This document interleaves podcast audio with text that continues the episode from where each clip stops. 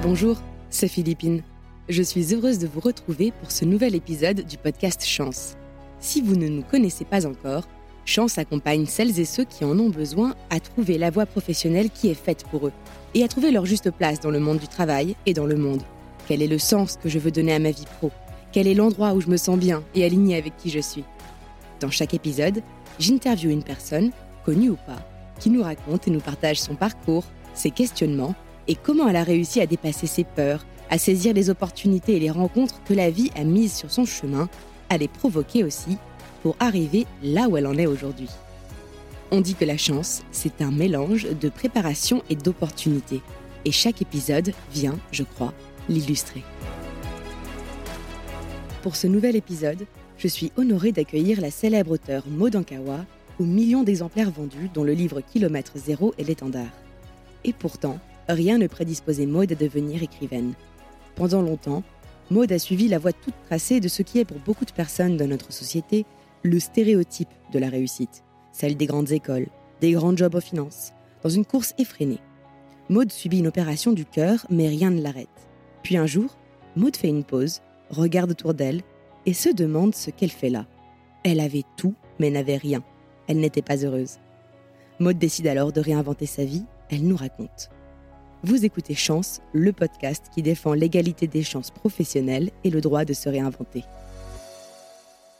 Eh bien, bienvenue et merci beaucoup d'avoir accepté notre invitation, Maud. Merci à toi, Philippine.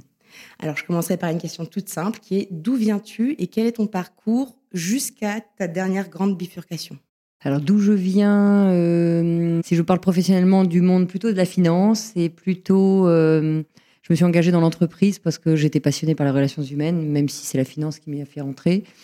Euh, mon parcours est plutôt un parcours euh, de dirigeant, puisque j'ai euh, très vite eu besoin de... de de me lancer dans l'entrepreneuriat, donc euh, de créer des boîtes, puis après d'en racheter. Et puis, donc voilà, mon, mon monde, c'était plutôt Excel et, et la finance, bien que ma passion soit plutôt autour des relations humaines qu'autour des chiffres. En deux mille dix, je vends ma dernière société à un groupe d'assos et je, là, je me retrouve un peu dans le vide, à ne pas savoir vraiment ce que je vais faire, parce que je n'ai pas forcément envie de repartir tête baissée dans cette grande aventure Euh, d'entreprise, donc je me, je me laisse un temps et je, je décide effectivement de partir euh, plusieurs semaines dans l'Himalaya. Pourquoi ? Parce que j'avais appris à avoir dix coups d'avance, mais pas forcément à vivre au présent. Or, c'est dans le présent euh, qu'on peut vraiment connecter le, la joie. C'est dans le présent qu'on peut connecter euh, une vibration dans le cœur qui nous permet de nous écouter un peu plus. Moi, j'avais euh, des plannings euh, surchargés, j'avais... Euh, des droites un peu tracées, euh, mais, euh, mais finalement, j'avais plus de temps à moi et plus d'instant présent. Et donc, euh, ça fonctionnait très bien, trop vite, mais je ne connectais plus la joie. Et donc, avant de parler de ça, pour revenir sur ce parcours, est-ce que tu peux nous expliquer un peu les différents postes ou types d'entreprises dans lesquelles tu as évolué jusque-là ? Alors, je suis passée de différents mondes, parce que quand on fait de la stratégie d'entreprise, à la limite, peu importe le, le produit. Euh, donc, j'ai commencé... Euh, par du conseil en entreprise, expertise comptable, et puis après, euh, je me suis lancée dans la pub, donc là plus en entreprise. J'ai racheté une boîte de, de, de pub, et puis ensuite euh, j'ai revendu dans les années deux mille, puis après j'ai été chassée par un chasseur de tête pour entrer euh, au début chez A O L, et puis finalement j'ai plutôt bifurqué vers euh, les nouvelles technologies d'une jeune boîte qui se créait, qui s'appelait Exalead. J'y suis restée dix ans, et euh, je suis rentrée à la direction financière, et puis, euh, et puis ensuite, filiale après filiale, on a grossi, et on a vendu donc en deux mille dix. Alors c'est marrant parce que je n'avais pas prévu de poser cette question, mais en t'écoutant et en te regardant, j'ai envie de te la poser. C'était un milieu euh, masculin ou euh, tu as Oui, alors essentiellement, des, effectivement, la dernière, euh, ces des dernières années euh, chez, chez Exalead, c'est essentiellement des ingénieurs, c'est de la nouvelle technologie, donc c'était essentiellement des, des ingénieurs et essentiellement masculin, effectivement. Le monde de la finance est de toute façon plus masculin que féminin, euh, donc euh, tout m'allait. Tu vois, j'ai été, euh, quand tu fais euh, ces études en finance, t'es plutôt avec des hommes qu'avec des femmes. Et c'est vrai que, de fait, euh, tu portes aussi qui tu es, tu portes aussi d'où tu viens. Et donc, se frayer un chemin, c'est aussi avec tes armes à toi, ta façon d'être. Et, euh, et face à des hommes, bah, y a des avantages et des inconvénients. Mais euh, j'entends souvent dire que c'est beaucoup plus difficile pour les femmes. C'est bon. Moi, je ne suis pas partie dans cette optique-là. Je me suis dit, voilà, je, je connais mes compétences, je sais ce que j'ai à apprendre et j'évolue. Et je suis dans la conviction que quand on aime ce qu'on fait, ben, ça, ça demande du travail, mais ça demande du travail autant pour les hommes que pour les femmes. Alors, super intéressant, parce que tu viens de dire quand on aime ce qu'on fait. Pourtant, tout à l'heure, tu nous dis qu'à un moment, bah, tu as pris ce temps de pause et tu es partie dans l'Himalaya. Mais alors, qu'est-ce qui s'est passé ? Tu aimais, tu aimais plus, tu as eu des signaux, ton corps t'a dit quelque chose ? Alors, c'est effectivement l'addition de tout ça. En fait, euh, moi, j'ai, trouvé, j'ai toujours travaillé dans la passion. Mais parfois, la passion, c'est un cercle vicieux qui fait que euh, tu es passionné, donc tu as de l'adrénaline. Donc, euh, bah, ton corps est un peu anesthésié dans cette grande aventure. Alors qu'il, effectivement, m'envoyait des signaux à travers euh, quand même un accident cardiaque, à travers euh, un, un certain nombre de choses. Ben, j'entendais pas, et puis hop, je m'arrêtais quelques secondes, et, et c'était reparti, je, repars, je repartais, je montais à cheval, et c'était parti tout droit, tout droit. J'arrivais un peu de bout de souffle quand on arrive en deux mille dix, et que vraiment là, je, je sens qu'il faut que j'arrête. Bon, après, on était dans cette euh, phase de finalisation, finalement, de vente ou d'entrée en bourse, hein. Il y avait, il y a deux solutions hein, pour, pour ce type de société. Et donc, il restait quand même euh, cette passation à faire, enfin, au-delà de la passation, le... la dernière ligne droite de, de, de la vente. Et puis, une fois que tu as vendu, bah, un poste comme ça, tu ne dis pas au bout de quinze jours, tu t'en vas, forcément. Donc, tu as encore six mois à faire, même simplement pour faire un relais propre, parce que je, c'est important pour moi que les équipes se continuent, se sentent bien avec les acheteurs, et cetera et cetera. Et mais, mais voilà, on, on s'oublie un petit peu. Et moi, j'arrivais un peu à bout de souffle, dans des décalages horaires énormes. Dans, enfin, voilà, j'étais un peu à bout de souffle. Et donc, j'ai pas voulu reprendre aussitôt. Et puis, et puis j'avais trente-neuf ans. Euh, pour moi, c'était un peu l'objectif de me dire, euh, à quarante ans, je, je, je passe à autre chose aussi. Donc, c'est pas parce que je n'aimais plus mon travail. Et, et d'ailleurs, je continue à conseiller les dirigeants aujourd'hui. Donc, c'est, tu vois, même à cinquante ans. Donc, euh, le vrai sujet, c'est que c'est pas que j'aimais pas mon travail. C'est que c'était plus stable, c'était plus équilibré entre... Euh, Euh, travailler quinze heures par jour et, et pas voir le jour, euh, être en décalage complet euh, de temps. Euh, je, je crois que, et je sentais que mon équilibre n'était plus respecté. Mon, es, mon équilibre euh, sentimental, mon équilibre familial, mon équilibre euh, amical même. Tu vois, t'avais le temps pour plus rien, quoi, finalement, d'autre que cette course effrénée. Et ça, je sentais que c'était plus au bon endroit. Donc, j'ai voulu faire les choses proprement, et mais voilà, j'ai perdu mon associé d'une crise cardiaque quand même. Hein, donc, euh, après l'aventure, donc euh, c'était pas sans laisser des plumes. Et puis, j'ai eu une prise de conscience qui est, euh, voilà, je veux apprendre à vivre autrement, quoi. Je veux apprendre à vivre autrement, parce que quand tu sors de tes études, dans ces écoles où tout va très vite aussi, mais j'en prends ma part de responsabilité, j'avais pas le recul nécessaire euh, pour me dire, euh, ce serait bien de... prendre un peu de distance, de ralentir un peu. J'avais pas ce recul-là. On m'a, on m'a rien imposé. Hein. Euh, je me suis imposée tout seul, toute seule, finalement, ce, ce rythme. Mais euh, dans ce cercle vicieux, même s'il peut paraître vertueux, parce que la finalité, c'est que c'est une belle vente, et cetera. Oui, mais à quel prix presque de, d'oubli de soi. Et je crois qu'on peut faire la même chose, avec un peu plus de recul et un peu plus de distance. On peut arriver à se respecter tout en tout vivant une grande aventure. Ce que je n'avais pas la maturité de faire à ce, à ce moment-là. Et à ce moment-là euh, de prise de recul, du coup, que tu as finalement eu, quand tu dis que tu as réalisé que c'était plus équilibré, est-ce que c'est vraiment toi toute seule, ou est-ce que des personnes t'ont parlé ou...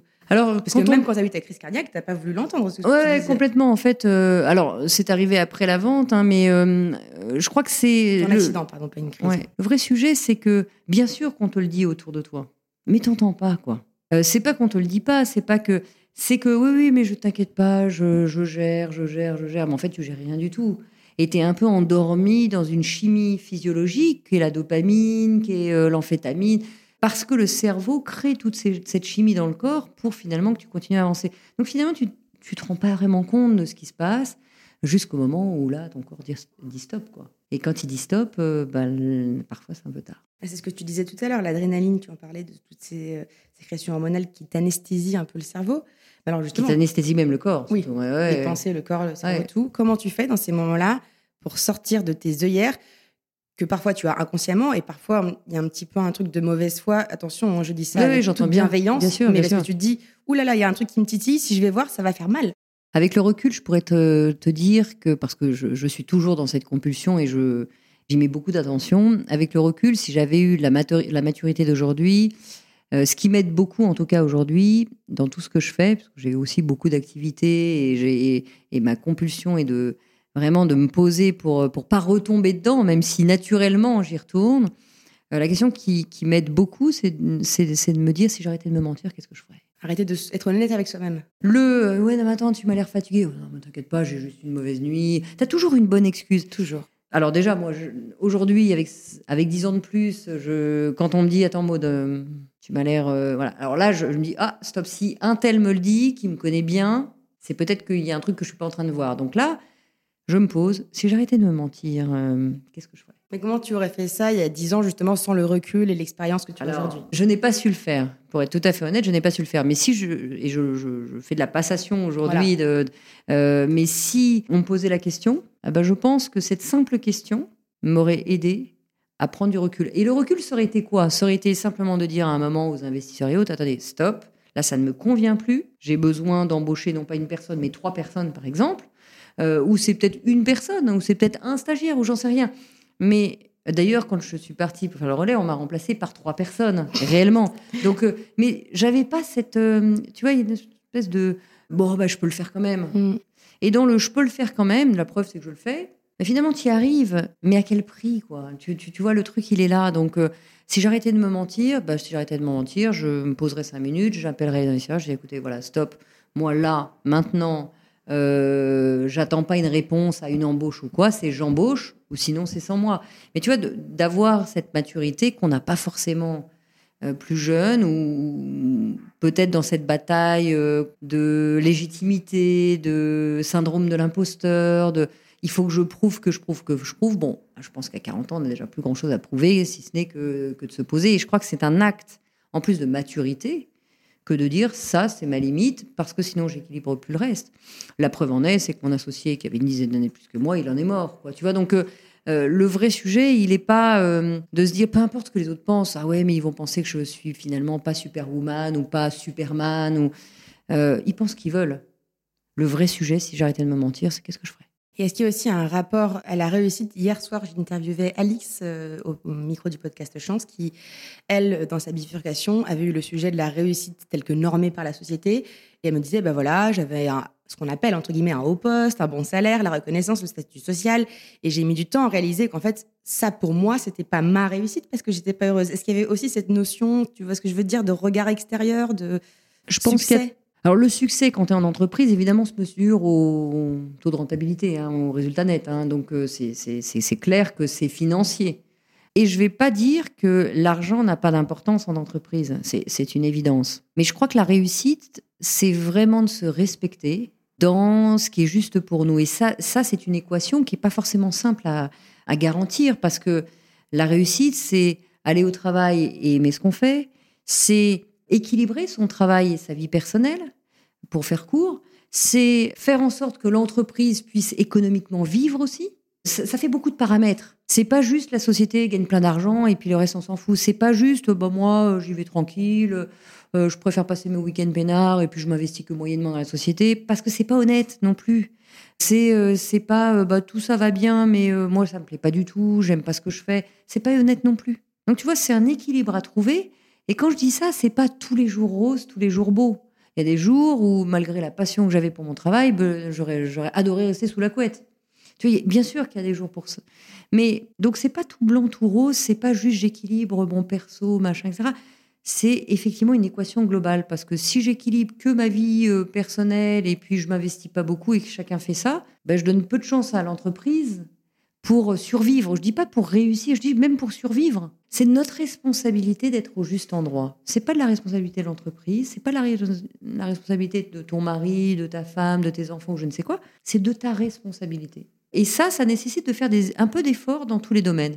Bon, bah, je fais un peu d'effort sur ma vie personnelle, j'essaie de rentrer un peu plus tôt parfois parce que les enfants ont besoin, ou mon mari, ou ceci ou cela. De la même façon... Bah, quand l'entreprise a besoin d'un coup de pouce, bah, il faut, ou d'un coup de fouet, bah, c'est pas « non mais moi, euh, les amis, je suis payée à trente-cinq heures, euh, là c'est plus mon heure ». Quoi. Ça, tu vois, c'est pas juste non plus. Ça fait penser un peu à la notion du triangle de Karpman, euh, alors qu'on va pas forcément détailler énormément, mais rapidement pour nos auditeurs que tu connais évidemment en tant que coach, de, euh, ces, enfin, ces jeux qu'on a de se mettre dans la posture de la victime, du bourreau, sauveur, du sauveur, exactement. Alors que vraiment le juste milieu, c'est cette responsabilisation, posture adulte, comme on dit en analyse transactionnelle. Donc c'est ça dont tu parles. C'est, c'est, c'est ça, et puis dans tout, encore une fois, si j'arrêtais de me mentir, qu'est-ce que je ferais? euh, Tiens, ça va pas avec mon collègue, oui, mais bon, lui, il comprend rien, elle comprend rien. Même si j'arrêtais de me mentir, peut-être que moi aussi, j'ai ma part de responsabilité dans la façon dont je lui parle, peut-être qu'on peut en parler, euh, il n'a pas tout faux, j'ai pas raison sur tout, et réciproquement, je suis pas nulle quand il me dit que je suis nulle. Non, tu vois, il y a un truc qui est, soyons adultes, oui. Soyons adultes, et c'est pas... Euh, j'entends souvent en entreprise stricto sensus, quand je, ou même dans, dans, dans des conversations, ouais, enfin, je suis payée à trente-cinq heures, je ne suis pas payée pour faire trente-six heures. Je trouve pas ça juste. Et à s'enfermer là-dedans, on n'est pas au bon endroit, personnellement. Pourquoi ? Parce qu'on n'est plus dans cette notion de plaisir, c'est juste, attends, il est quelle heure ? Quand on est passionné par ce qu'on fait, il n'y a plus tellement de notion d'heure. Et de la même façon, c'est pas juste non plus que ton patron t'appelle le samedi, le dimanche, que tu sois toujours sur le... Et que quand tu décroches pas, euh, enfin, tu foutais quoi samedi ? Ben, je foutais quoi ? J'étais en week-end, quoi. Et j'ai le droit d'avoir un moment de repos. Donc, tu vois, il y a un truc juste à équilibrer. Et ça, c'est notre responsabilité. De poser des limites, mais aussi de, que ce soit un peu donnant-donnant. Et dans ce cas-là, que fais-tu des personnes pour qui la relation au travail qui est juste est une relation alimentaire ? Tout le monde n'est pas obligé de souhaiter être passionné. Donc, pour ces gens-là, comment... parce que pour le coup, les trente-cinq heures, pour les gens pour qui c'est alimentaire, bah... Complètement. Et, quand... Et ça, je le comprends très bien. Tu sais, je, je discutais, c'est un des débuts de, de mon deuxième livre, Respire, le plan est toujours parfait, et, et je me sers de beaucoup d'événements réels, vrais. Et moi, je finissais assez tard en tant que dirigeant, et ça, on ne peut pas demander la même chose à ses salariés, ça va de soi. Et puis, euh, souvent, le tard, c'était euh, très tard. Enfin, tu vois, dans... et, et là, commençait à vingt-deux heures euh, le service de nettoyage des locaux. Donc, à vingt-deux heures, tu avais une petite dame qui arrivait, qui était euh, absolument adorable, c'est toujours la même. Je la voyais toujours arriver avec le sourire. Ah, bonjour. Alors, je la... maintenant, on s'appelait par nos prénoms, on se voyait comme on, on se croisait souvent. Et puis, alors, elle était adorable, elle amenait des petits gâteaux, elle amenait mais vraiment, vraiment avec cœur, mais elle avait toujours le sourire. J'ai dit, mais, mais comment vous faites pour avoir toujours le sourire ? Euh, c'est quand même un métier difficile de, d'entretenir des, des locaux, le nettoyage, vidage des poubelles, les ordinateurs, les toilettes, enfin bon. Et des horaires décalés aussi. Des horaires décalés, puisqu'elle travaillait de nuit. Elle me dit, mais moi, je fais un métier mais formidable, j'ai une chance folle. Ah bon ? Alors expliquez-moi, parce que bon, c'est pas forcément un métier très gratifiant hein, que de faire le ménage. Mais elle me dit, mais moi, d'imaginer que les salariés demain matin, et tous les matins, ils arrivent au bureau, les locaux sont propres, les bureaux sont propres, les toilettes sont propres, et qu'ils vont passer une bonne journée dans cette propreté, ben moi, ça remplit mon cœur. Et tu vois, c'est pas forcément le métier le plus gratifiant que tu pourrais donner, et cetera, mais elle avait trouvé du sens dans ce qu'elle fait. Et quand on fait un boulot dans lequel on ne trouve plus de sens, c'est là le drame. Enfin, peu importe le boulot, tu peux prendre tous les boulots du monde, si tu trouves du sens dans ce que tu fais, alors tu retrouves un alignement. Et je ne suis pas en train de dire que euh, cette personne qui est payée trente-cinq heures, elle devrait travailler jour, nuit, et cetera, et cetera. Ce n'est pas ce que je suis en train de dire du tout. Ce que je suis en train de dire, c'est que quand on retrouve du sens et du plaisir, et le sens, c'est pourquoi je fais ça, pourquoi ça a un intérêt de faire ça, qui je sers en faisant ça. Si la réponse est oh, « bah, je paye mes factures et puis euh, j'en ai rien à faire de, de, de ce qui se passe, et puis de toute façon, mon patron, c'est un con, et cetera », et bien là, on perd le sens, on perd nos propres valeurs. Et là, il faut se poser la vraie question. Peut-être qu'il y a un autre boulot qui pourrait nous convenir. Ah oui, mais j'ai pas de diplôme. Ah oui, mais je suis trop grande. Ah bah oui, mais je suis trop petite. Je suis trop gros. Je suis trop mec. Je... Il y a toujours une bonne excuse, finalement, pour ne pas se responsabiliser du truc. Je dis pas que c'est facile pour tout le monde, loin de là. Et, euh, et aujourd'hui, en plus, on est dans une conjoncture où les prix augmentent, où, où les gens n'ont pas forcément les moyens de boucler la, euh, le mois. Enfin, la conjoncture est, est souvent morose aussi. Je me suis rendu compte aussi à travers mes voyages, j'adore voyager dans des, dans des civilisations très différentes, je me rends compte qu'il y a beaucoup de gens qui n'ont pas de toit, euh, qui vivent d'un euro par mois, pas par jour, d'un, par mois. Alors évidemment, qu'on, on, il faut comparer ce qui est comparable, mais en Occident, on a quand même, de façon globale, je ne parle pas des gens qui vivent dans la rue, qui n'ont plus de quoi manger, et cetera, mais il y a beaucoup de gens aussi qui ont cette possibilité-là, et euh, finalement, bah, on tire, on tire, et on veut toujours plus, et, et on se plaint, plutôt que de se dire, bon, ok, effectivement, j'ai quand même un boulot, c'est pas donné à tout le monde, ça me convient pas encore, mais si j'arrêtais de me mentir, qu'est-ce que je ferais ? Bah, peut-être je changerais. Ah oui, tu fais quoi pour changer ? Ah, bah tu sais, moi, j'ai pas de diplôme, donc je, je vois pas ce que je vais changer. Eh bien justement, pourquoi tu construirais pas ton C V ? Tu as déjà envoyé d'autres propositions ? Oh non, mais de toute façon, je sais que j'aurai jamais rien. Et dans le renoncement, plutôt que la responsabilité, mais quelque part, on se prive de beaucoup de choses. Parce que les entreprises souffrent d'embauche. Ils souffrent de trouver des gens. Dans tous les domaines. Alors évidemment, tu ne peux pas prétendre, quand tu as fait un boulot peut-être de, de caissier, de prendre la présidence d'un, d'un groupe. C'est, évidemment. Mais dans ce boulot de caissier, bah, tu as appris plein de choses. De très bonnes choses.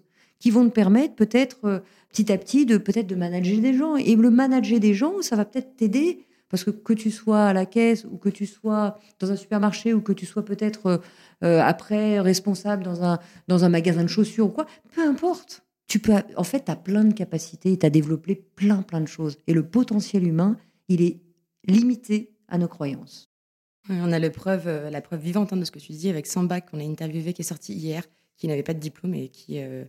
à capitaliser sur ses savoirs, compétences transférables, connaissances, et son courage, courage j'imagine, euh, et apprentissage euh, actif sur le terrain. Euh, aujourd'hui, envie, on a accès à, à plein de choses gratuitement. Euh, quand on me dit ah bah oui, mais bon les livres ça coûte cher, les conférences. Non mais va voir sur si tu as une connexion internet, tu as accès à tellement de choses gratuites. Alors je sais qu'il faut déjà avoir une connexion internet, mais on est quand même nombreux à l'avoir et on passe beaucoup de temps et de perte de temps autour de, d'un tas de choses qui finalement nous abrutissent, plutôt que de capitaliser des fois une heure sur un apprentissage, sur une vidéo qui va nous permettre de voir les choses un peu différemment, et cetera. Alors je sais que mon discours est un peu, un peu dur, euh, parce que je sais que quand on n'est pas bien, on n'a pas forcément la motivation, on n'a pas forcément... Et, et je suis très consciente de ça, parce qu'on a tous traversé ces moments-là. Où c'est plus facile de regarder Netflix que de se renseigner. Voilà, mais tu sais, c'est un peu à l'image de... On sait tous que euh, pour être svelte, avoir des belles plaquettes de chocolat, non pas dans le ventre, mais euh, sur euh, le ventre, bah c'est, il faut faire de l'exercice, il faut faire des pompes, il faut faire ceci, il faut faire cela. On sait tous ça. Mais c'est vachement plus confortable de traîner dans le canapé à manger des chips, quoi. On le sait, et pourtant, bah, on se laisse aller dans une certaine facilité. Et effectivement, ça demande du courage. Euh, ce que tu disais de, de cette euh, personne, Samba. Samba, qui a eu peut-être le courage, qui, qui a cherché. Et il y a combien de gens qui ont réussi ? Et quand je dis réussi, c'est trouver leur équilibre oui. dans ce qui a du sens, et du même sens. Réussi financièrement d'ailleurs. Oui. Hein, c'est, ça fait partie aussi. Ah, la, ça fait le, partie la du sens, de toute façon. Bien sûr. Euh, comment tu fais évidemment. Si tu ne vis pas donc, euh... Ouais, je sais que des fois je suis un peu dure là-dessus, mais je me, je me le dis de la même façon. Des fois je me pousse aux fesses en disant bon, ça va, bon, là maintenant tu te poses. Ok, là t'es fatigué, le machin, prends un temps de repos. Et puis maintenant, on y va, quoi, tu vois. Il y a un truc qui, autour de la responsabilité qui est très, très important. Ce que je trouve dur aussi, en tout cas, moi qui me fait un peu culpabiliser, et j'ai lu, euh, pas tous tes livres, mais une partie, c'est tout à l'heure, donc tu disais que tu te posais les questions du sens, et puis là, t'es partie dans l'Himalaya. Je me dis, wow, la super nana, quoi. Je me suis déjà posé des questions, mais j'ai pas fait quelque chose d'aussi stylé que ça. Alors, moi, j'étais passionnée par le voyage, donc c'était une envie de me décentrer par le voyage. Mais il n'y a pas besoin de partir dans l'Himalaya, tu vois. Pour... Et, et c'était même pas un challenge sportif. D'ailleurs, j'ai beaucoup souffert parce que j'étais pas du tout préparée. Et donc, j'ai eu des courbatures partout pendant une semaine. Ce que enfin... vit Maëlle dans ton livre, c'est toi oui, ou... Alors, pour le coup, assez. Mais euh, après, euh, après, tu vois, t'as pas besoin de, de, d'aller dans l'Himalaya pour, euh, pour trouver du temps. Donc... Des, des fois, le simple fait d'aller... Euh, Euh, de balader, euh, quelle que soit ta région. Euh, je sais que pour les Parisiens, parfois, c'est un peu plus compliqué. Euh, mais euh, mais il y a les bois. On peut aller un peu au bois de Boulogne, un peu au bois de Vincennes. Il y a des espaces, de, des poumons de, de nature dans lesquels on peut se ressourcer sans partir forcément dans l'Himalaya. Moi, le, le voyage m'a toujours aidée à me décentrer de mon quotidien. Mais il n'y a franchement pas besoin d'aller forcément si loin. Et je comprends aussi que ça demande un budget, le voyage. que euh, Donc, tout ça n'est pas nécessaire.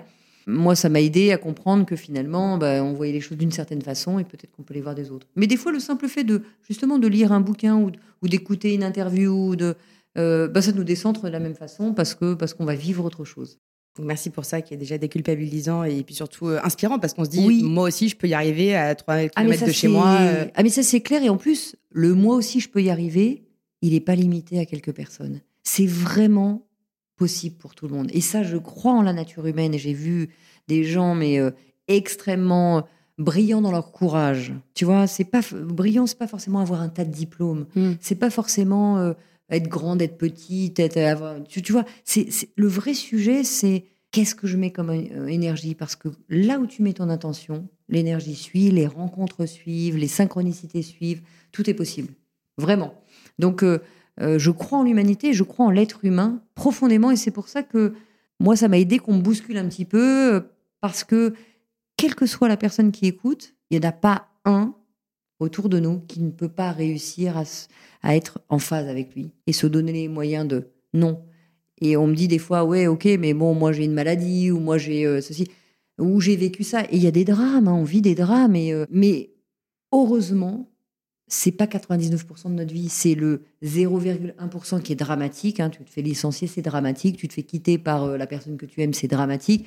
Tu perds quelqu'un que tu aimes, c'est dramatique. T'as une maladie. T'as une maladie euh, grave, c'est, c'est dramatique. Mais j'allais dire, c'est souvent les plus courageux. C'est souvent ceux qui se donnent et qui cravachent. Et qui... C'est pas ceux-là qui se plaignent le plus. C'est souvent parce qu'il nous arrive un truc, on a un coup de mou, et on a le droit d'avoir un coup de mou. Accueillons le coup de mou. Pas parce qu'on a un coup de mou qu'on ne vaut rien. C'est pas parce qu'on a vécu quelque chose de difficile qu'on ne vaut rien. Non, non. Le mot s'associe à, à ce qu'on vit, à ce qu'on... C'est souvent, on se met une étiquette. Ah bah moi, euh, mon mmh.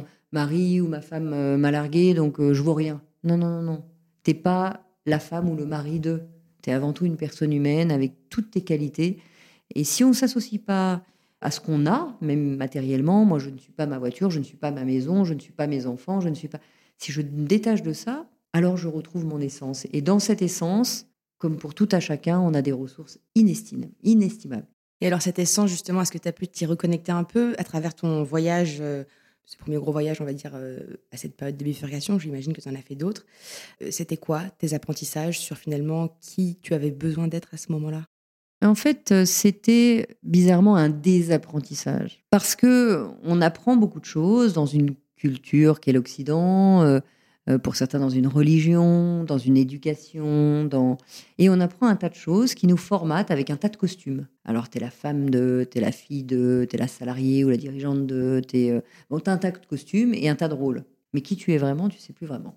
Donc, tu t'es un peu perdu, hein. C'est pour ça que j'ai écrit d'ailleurs Kilomètre zéro, c'est pour retrouver cet état de conscience de, et, de, et d'essence de qui l'on est vraiment, une fois que tu as enlevé tous ces costumes. Je suis partie dans l'Himalaya, donc déjà pour apprendre à vivre au présent, puisque je ne connectais plus le présent, toujours le mental qui avait dix coups d'avance, et puis apprendre à savoir qui j'étais. Parce que quand tu arrives dans l'Himalaya, et qu'on dit « mais alors toi, c'est quoi ta vie ?» et que tu dis bah, « moi, je, je suis dirigeante d'eux, mais des dirigeantes de quoi ?» Enfin, eux, il faut, faut bien comprendre ce qui se passe dans l'Himalaya. Hein. C'est dans les montagnes, ils ne savent pas s'ils vont manger le jour J.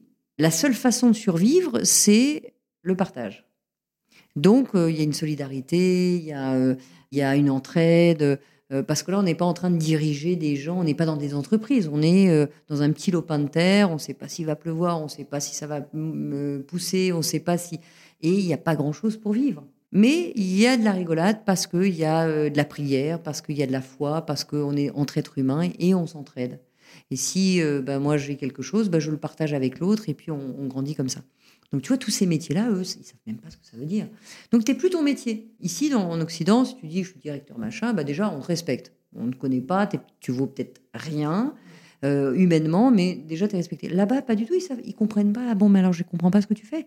Parce que ça n'a pas de sens pour eux. Parce que le sens, pour eux, c'est cultiver, c'est euh, élever des bêtes, c'est euh, partager des choses. Donc, donc, tu vois, tu perds déjà... Euh, une partie de toi-même. Première couche enlevée. Première couche enlevée, bon, bah déjà, ça sert à rien, quoi. Tu vois, c'est pas la peine de te la ramener sur ton boulot ou sur machin, on va pas te gratifier de ça. Bon, après, euh, t'expliques, alors la France, machin, bah, bah, eux, la France, euh, tu vois, ils, ils ont pas Google Maps pour aller voir euh, où est la France, quoi, tu vois, donc euh, c'est loin. C'est sur cette planète, mais c'est loin, donc on sait pas trop où c'est. Donc tout ça se décortique jusqu'au moment où finalement, tu t'aperçois que la seule chose qu'ils partagent avec toi, c'est tes valeurs. Ils voient si tu souris, ils voient si tu partages. Et puis, si tu partages pas, ils jugent pas. C'est pas grave. Eux, ils partagent de toute façon. Donc, même si toi, t'as tout, eux, ils ont rien, ben, le peu qu'ils ont, ils le font, on le partage avec toi. Donc, tu vois, il y a une espèce de, de truc où ça te remet un peu en place de... Bah, après tout, euh, euh, finalement, euh, ce qui rend heureux, parce que moi, je me le dis toujours sur mon lit de mort, de quoi tu vas te rappeler ? Est-ce que c'est de, la, de ta voiture, de ta maison, de ton canapé ? Je suis pas sûre, quoi. Euh, ce dont tu vas te rappeler, c'est euh, des fous rires avec des amis, c'est des rencontres, euh, des partages, des, euh, peut-être avec euh, voilà, ton entourage, tes enfants, tes collaborateurs. C'est ça, tu vas te, tu, enfin, je pense qu'on se rappellera de ça. Sûrement pas de, euh, de notre dernier truc à la mode ou quoi, parce que de toute façon, on est tout nu et on mourra tout nu. Donc, tu vois, le, le, le vrai sujet, c'est, euh, quand je suis revenue de là, c'est de me dire, mais, mais j'ai reconnecté l'instant présent, le moment, le partage, le sourire, le, le lever de soleil, le coucher de soleil, le froid, le, le chaud, le, euh, justement dans le froid, une tasse de, de thé, par exemple. Tu vois, des choses très simples dans lesquelles mon cœur s'est remis à vibrer. Là où il ne vibrait plus du tout, parce que, parce que j'avais perdu le sens de notre humanité, tu vois. C'est ça le sujet. Alors, évidemment, on ne demande pas à vivre comme ça au quotidien ici. Mais des fois, le simple fait de se dire, bah tiens, moi j'ai de l'eau chaude là aujourd'hui, ben c'est quand même un vrai luxe. Tiens, je me lève, j'ai mal nulle part. Mais c'est quand même un vrai luxe. Parce que quand on perd la santé, on se rend compte à quel point ce luxe-là, c'était énorme. Donc, plutôt que peut-être de me plaindre qu'il pleuve euh, aujourd'hui, ben, je ferais bien de focaliser mon esprit sur le fait que j'ai mal nulle part. Et là, d'un coup, ça change de... Tu vois, on est encore dans cette responsabilité de qu'est-ce qu'on fait de nos pensées quand elles viennent nous polluer. Et nos pensées viennent nous polluer tout le temps. Et en te lisant, et tu m'arrêtes bien sûr ou tu reformules si je me trompe, mais j'ai quand même l'impression que les pensées, plus que nous polluer, elles ont un réel impact finalement sur ce qui arrive dans nos vies. Est-ce que tu pourrais nous en dire plus ? soixante mille pensées tournent dans notre tête en moyenne chaque jour. quatre-vingts pour cent de ces pensées sont les mêmes que la veille. Sauf quand il arrive quelque chose de grave ou quelque chose de, d'extraordinaire. Hein, demain, on t'apprend que finalement... Euh, Pas, t'as changé de, on t'offre un nouveau boulot, c'est pile poil dans ce que tu veux. Toutes tes pensées de la veille, l'avant-veille et tout s'arrêtent et focus sur cette nouvelle. Il t'arrive quelque chose de grave, même si au boulot tu te contrariais de machin, bah, il, il arrive quelque chose de grave à un proche par exemple, mm. bah, immédiatement toutes ces pensées s'arrêtent pour focuser sur le, sur le problème. Alors quand on sait ça, il y a quand même euh, un besoin d'apprendre à, à retrouver de cette énergie parce que quand t'as soixante mille pensées qui tournent en boucle, qui t'empêchent parfois de dormir, qui te... Euh, et en plus que c'est les mêmes que la veille, t'imagines la perte de temps et la perte d'énergie. Là où t'as tout à fait raison, c'est apprendre, c'est un apprentissage que de ralentir simplement ses pensées. Et ça, c'est automatique. Alors, on peut pas se dire, tiens, j'arrête comme ça. Ça nécessite vraiment, euh, parfois, quelques secondes. Quelques secondes de quoi ? C'est quelques secondes à revenir à soi. Moi, c'est ce qu'on m'a appris au, au Népal. Revenir à soi, c'est quoi ? C'est simplement parfois de fermer les yeux quelques secondes. Et puis simplement commencer à sentir par l'odorat, qu'est-ce que je sens autour de moi ? Quels sont les parfums qu'il y a autour de moi ? Et je prends quelques secondes. Qu'est-ce que j'entends comme bruit ? Quand je ferme les yeux, ah, j'entends peut-être au loin un véhicule qui est passé. Peut-être même le silence. Et si je reste dans le silence quelques secondes et que je traque le prochain bruit, qu'est-ce qui se passe ?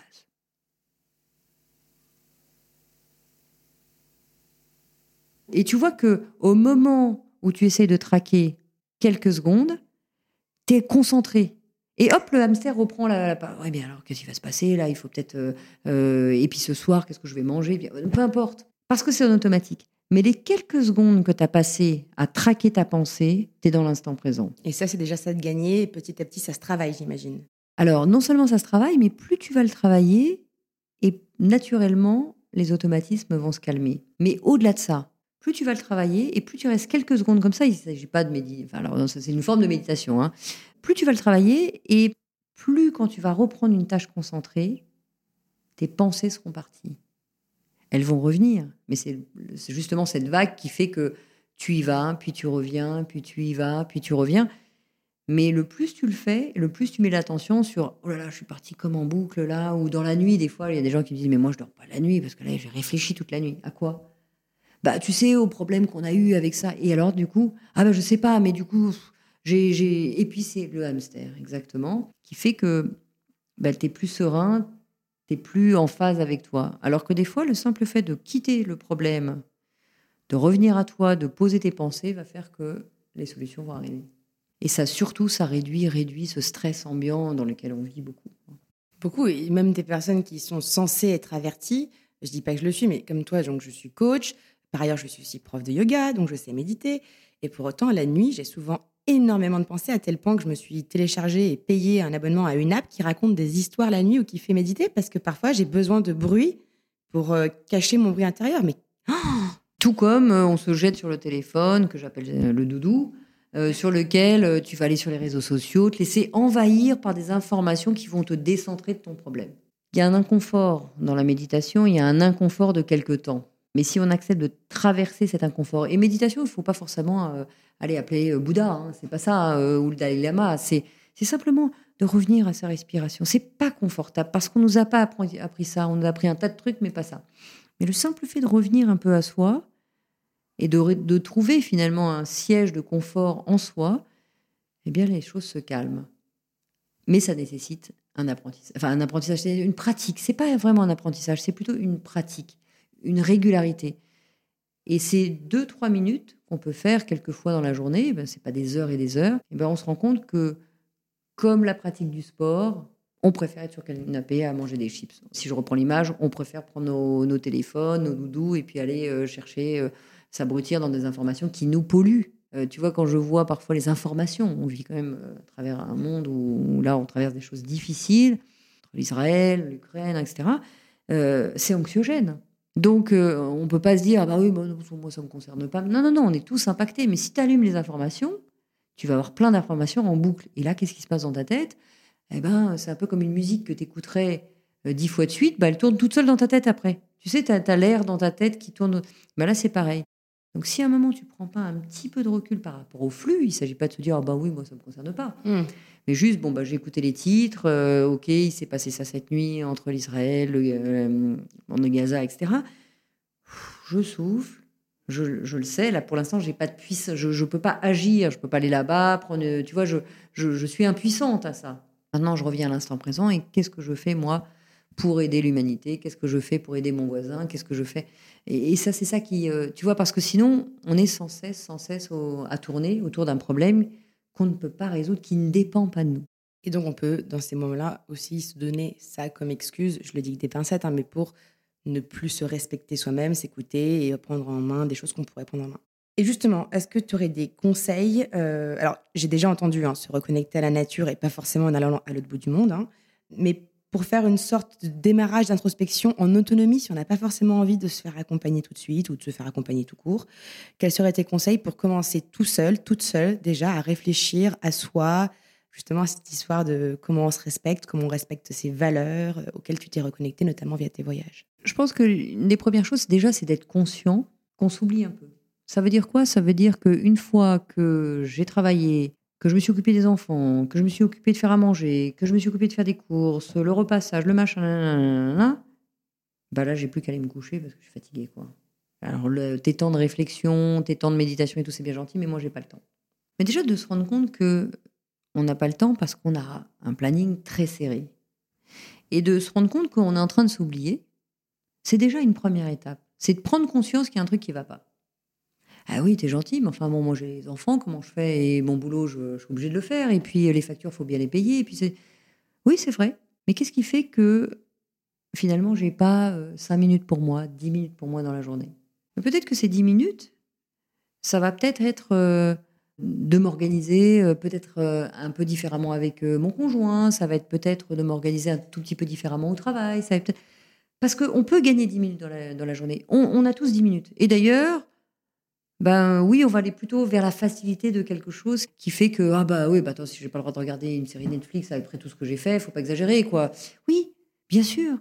Mais le petit quart d'heure qu'on va prendre va nous permettre de nous recentrer sur nous. Ça veut dire quoi ? Ça veut dire de nous respecter. Ça veut dire peut-être bah tiens, euh, je, je me rends compte que je prends même plus le temps d'aller me faire un thé dans la journée quand je suis au boulot. Mais pourquoi je prendrais pas le temps euh... Bah parce que j'ai pas le temps. Oh, franchement, est-ce que t'as pas le temps d'aller faire bouillir de l'eau ? je, je prends un exemple, hein. Un petit exemple. Bah, j'adore prendre des bains. Euh, bah, j'ai pas le temps, tu vois. Je vois mon planning.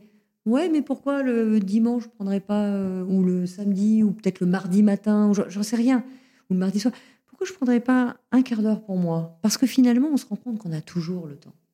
Et mais il y a on le remplit euh, de quelque chose d'autre. Un TEDx de Laura, je sais plus comment, je suis désolée, mais qui parlait de ça. En fait, le jour où t'as une fuite d'eau chez toi. Bah, t'as le temps de la gérer. Alors qu'en fait, a priori, euh, t'avais plus de minutes. C'est un peu ça, non ? Mais c'est exactement ça. C'est-à-dire que c'est sûr qu'on a vingt-quatre heures en qu'on les remplit. C'est un peu quelqu'un, qui, enfin, celui qui dit « Bah oui, je t'appelle, mais je tombe sur ton répondeur. » Oui, mais je peux pas appeler. Je peux pas attendre ton appel tous les jours. Donc, tu tombes sur un répondeur, laisse-moi juste un message, je te rappelle. Parce que le temps, je vais l'avoir. Parce qu'on on a des, on peut choisir. Si demain... Euh, ton fils, ta fille, euh, l'école t'appelle parce qu'il y a eu un accident, tu te dis pas « Ah non, mais moi, le planning, j'ai pas le temps. » Tu vas gérer une priorité. Donc, soi, ça devrait être une priorité. Parce que de toute façon, sans soi, on tombe malade, on a un accident, on peut même y rester. Ben, sans nous, euh, il va se passer des choses graves. Euh, ou même si on vit quelque chose de grave nous-mêmes, ben, il va bien falloir tout arrêter pour gérer cette chose grave. Donc, le vrai sujet, c'est, c'est pas de se dire « Attends, je me prends trois heures tous les jours. » Alors, tant mieux si on peut les prendre. Hein, mais, mais si j'ai pas le temps... D'ailleurs, c'est un, un moine bouddhiste qui, qui disait « Non, mais... » Euh, ce serait bien de méditer un quart d'heure par jour. Et là, t'as un... je, je le raconte d'ailleurs dans Respire. Et, et là, euh, le protagoniste dit bah, « Oui, d'accord, mais quand on n'a pas le temps, ah, dans ces cas-là, vaut mieux méditer une heure. » Et tu vois, ça montre quoi ? Ça montre que simplement, si t'as pas le temps, c'est que là, t'as un truc grave mmh. à, à régler. Mmh. T'as un truc grave à régler sur toi. Donc là, il vous faudrait méditer un quart d'heure. Bah, si t'as pas le temps de trouver un quart d'heure, médite oh, une heure parce que franchement, t'as des choses à régler. Et je crois que c'est ça. Alors moi, je, je parle pour moi, hein, je parle pas à ceux qui nous écoutent parce que, parce que je sais qu'on fait que ce qu'on peut. Mais en tout cas, moi, ça m'a beaucoup aidé de me rendre compte que finalement, j'étais en décalage complet euh, avec moi. Et quand j'ai pu retrouver du temps, et, je, et c'est une bataille tous les jours, bah, je vois à quel point je suis beaucoup plus en lien avec les autres, beaucoup plus euh, claire dans ma tête, euh, que je peux trouver des solutions plus simplement, que je peux être sur des projets qui m'inspirent davantage parce que je pose les choses. Et encore une fois, je, je sais à quel point on est pris par le temps. Donc, je ne dis pas qu'il faut le faire deux heures ou trois heures, mais, mais, mais des fois, juste un petit quart d'heure à soi, ça nous permet de prendre des petits moments de plaisir et de bien-être dans, no- dans notre quotidien. Merci beaucoup pour ce conseil ultra activable avec des exemples concrets. En parlant de temps, on arrive déjà quasiment à la fin, mais tu sais quoi ? Je vais faire comme ton moine bouddhiste et si t'es ok, je vais prendre un tout petit peu plus de je temps. T'en prie, je t'en prie. Parce que j'ai encore beaucoup de, de sujets que j'aimerais aborder. Tu parlais tout à l'heure de la santé, tu parlais de toi, ce qui t'est arrivé, ton accident cardiaque, mais également celui de ton associé qui mm-hmm. est malheureusement resté. La santé au travail, c'est quand même un sujet un peu tabou. Et en ce moment, tu as dû suivre, il y a le, le patron de Publicis qui est Arthur Sadoun, qui parle de son cancer et qui euh, œuvre à, à accompagner les personnes à, à, j'ai envie de dire assumer, c'est pas du tout le bon mot, c'est violent, mais à justement à, à ouvertement partager euh, ce qu'ils vivent avec leur employeur pour se faire soutenir et accompagner. Est-ce que euh, toi, à ce moment-là, t'en as parlé quand ça t'est arrivé ? Alors moi, ça m'est arrivé après hein, que j'ai vendu, donc j'étais moi avec moi, mais, mais ça m'est arrivé pour des collaborateurs hein, qui ont malheureusement subi par exemple un, un cancer, je pense à une collaboratrice. C'est fondamental et d'en parler, et en tant que dirigeant ou collaborateur ou même subordonné, d'aider l'autre.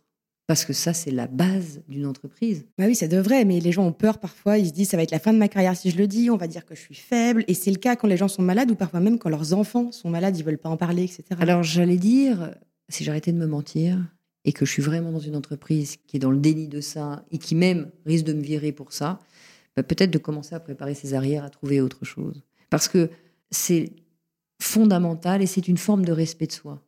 Si on craint et si on tremble euh, de parler, alors je, je, pas toujours pas facile de parler de tout, hein, bien sûr, mais euh, je pense à cette collaboratrice qui donc devait subir de la chimiothérapie, de la radiothérapie, et cetera.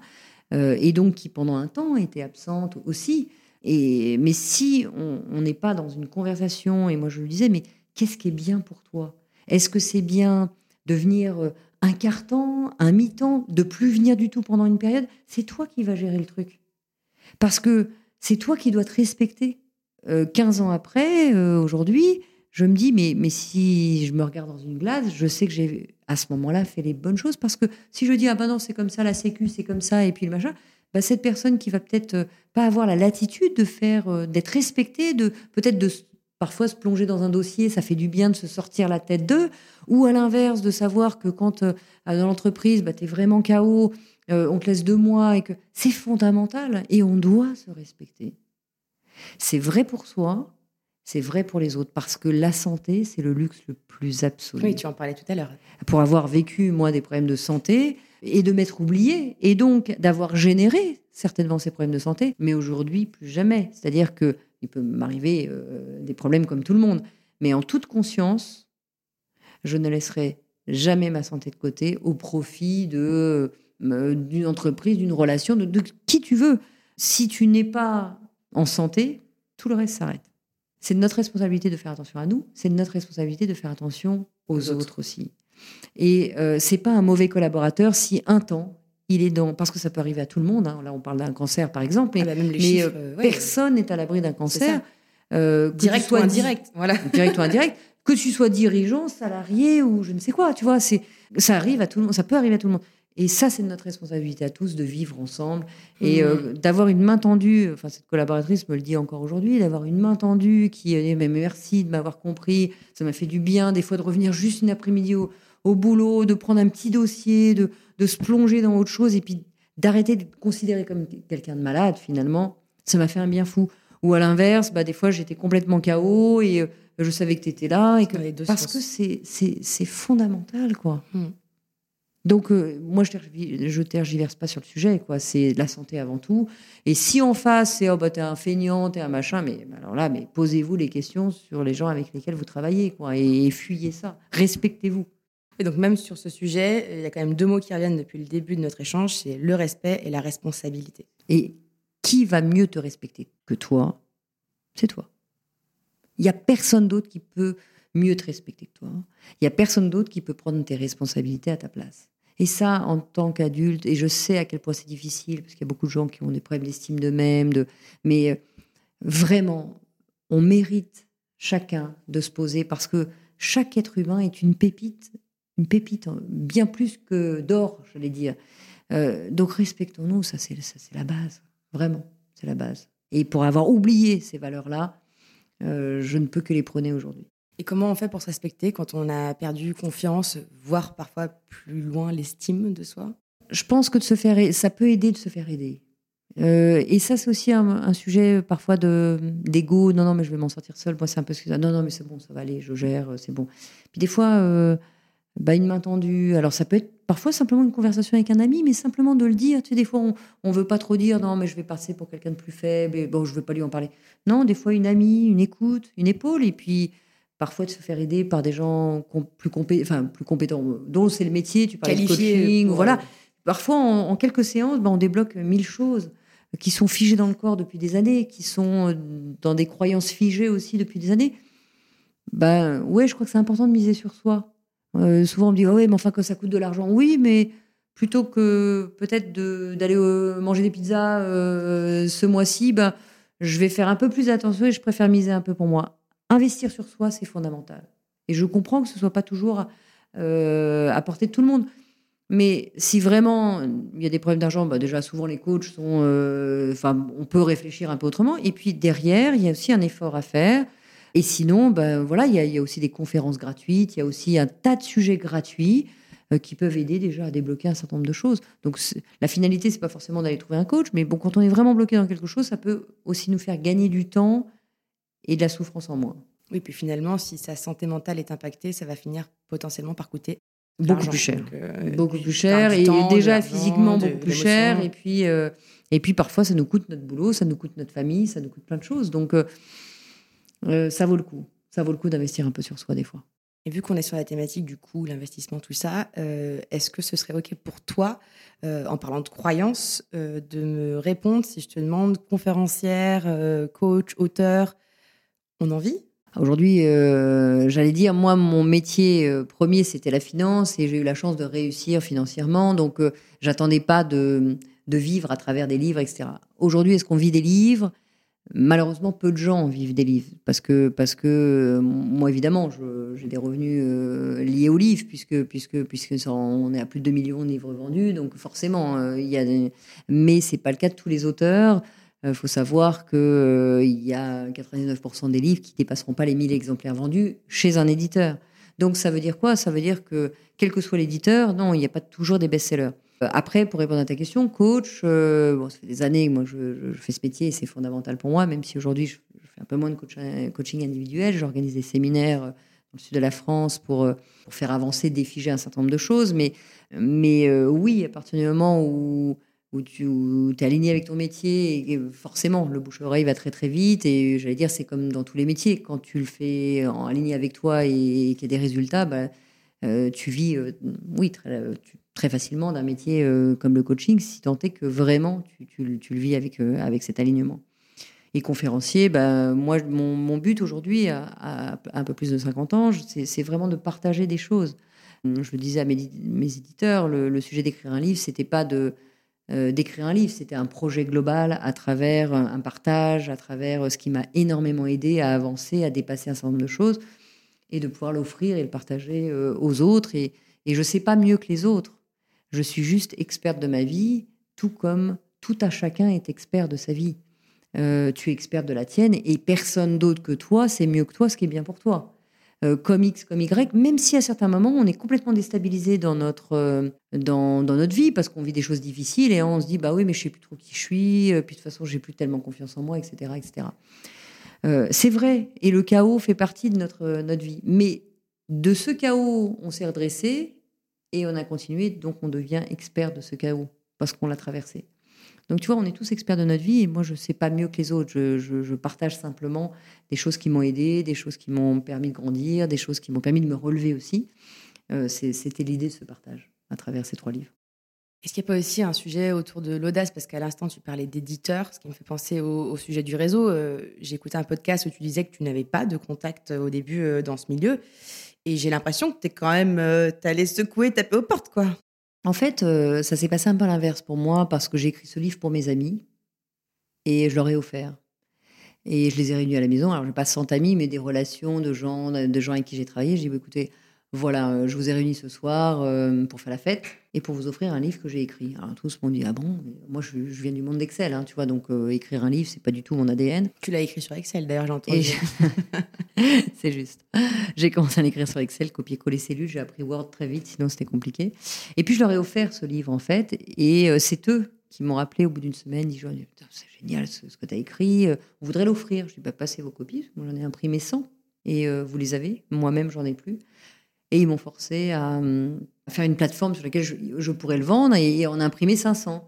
Et puis, ils les ont achetés en une semaine. Puis, c'est devenu mille, puis cinq mille, puis dix mille. Et là, les éditeurs se, se tapaient à ma porte en disant « Attendez, il se passe un truc avec votre livre, on veut vous rencontrer. » Donc, D'accord. Moi, c'était pas tout à fait le... Parce que là, c'est plus le, la théorie des petits pas euh, ici. Euh, là, c'était vraiment aller, dans euh... l'envie d'offrir quelque chose à, voilà, à mes amis. Quoi, tu vois, et voilà, j'étais dans cette euh, idée de me dire « J'ai, j'ai pas envie de reprendre une boîte, j'ai juste envie de faire un break de... » et de faire le point de, de ce que j'ai appris. Tout le monde disait, mais comment tu fais pour réussir euh, tout ce que tu fais? Ben voilà, ma philosophie de vie, c'est celle-là, et je l'ai offert comme ça.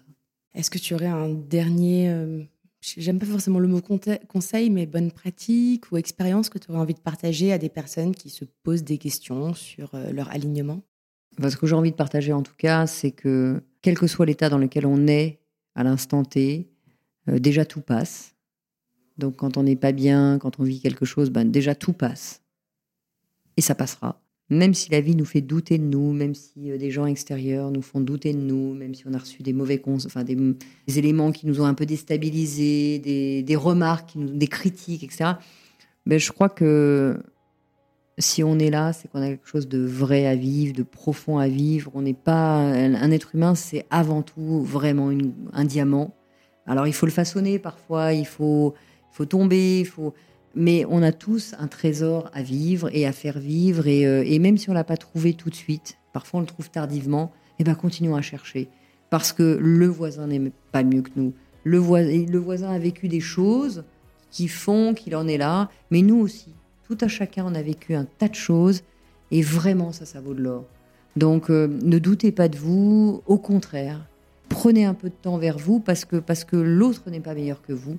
Je crois vraiment que chacun est une pépite et, et, et chacun peut la trouver. Merci beaucoup d'avoir pris le temps de venir faire ce témoignage au micro Merci du podcast Chance. Ça vaut de l'or aussi. Merci Philippine. Merci encore. Merci à toi. Merci d'avoir écouté Chance, le podcast qui défend l'égalité des chances professionnelles et la liberté de faire en sorte que son passé ne dicte pas son futur. Vous pouvez retrouver nos épisodes sur toutes les plateformes de podcast. Et si ce témoignage vous a plu, vous pouvez laisser des étoiles, m'écrire des commentaires et n'hésitez pas à en parler autour de vous. À bientôt.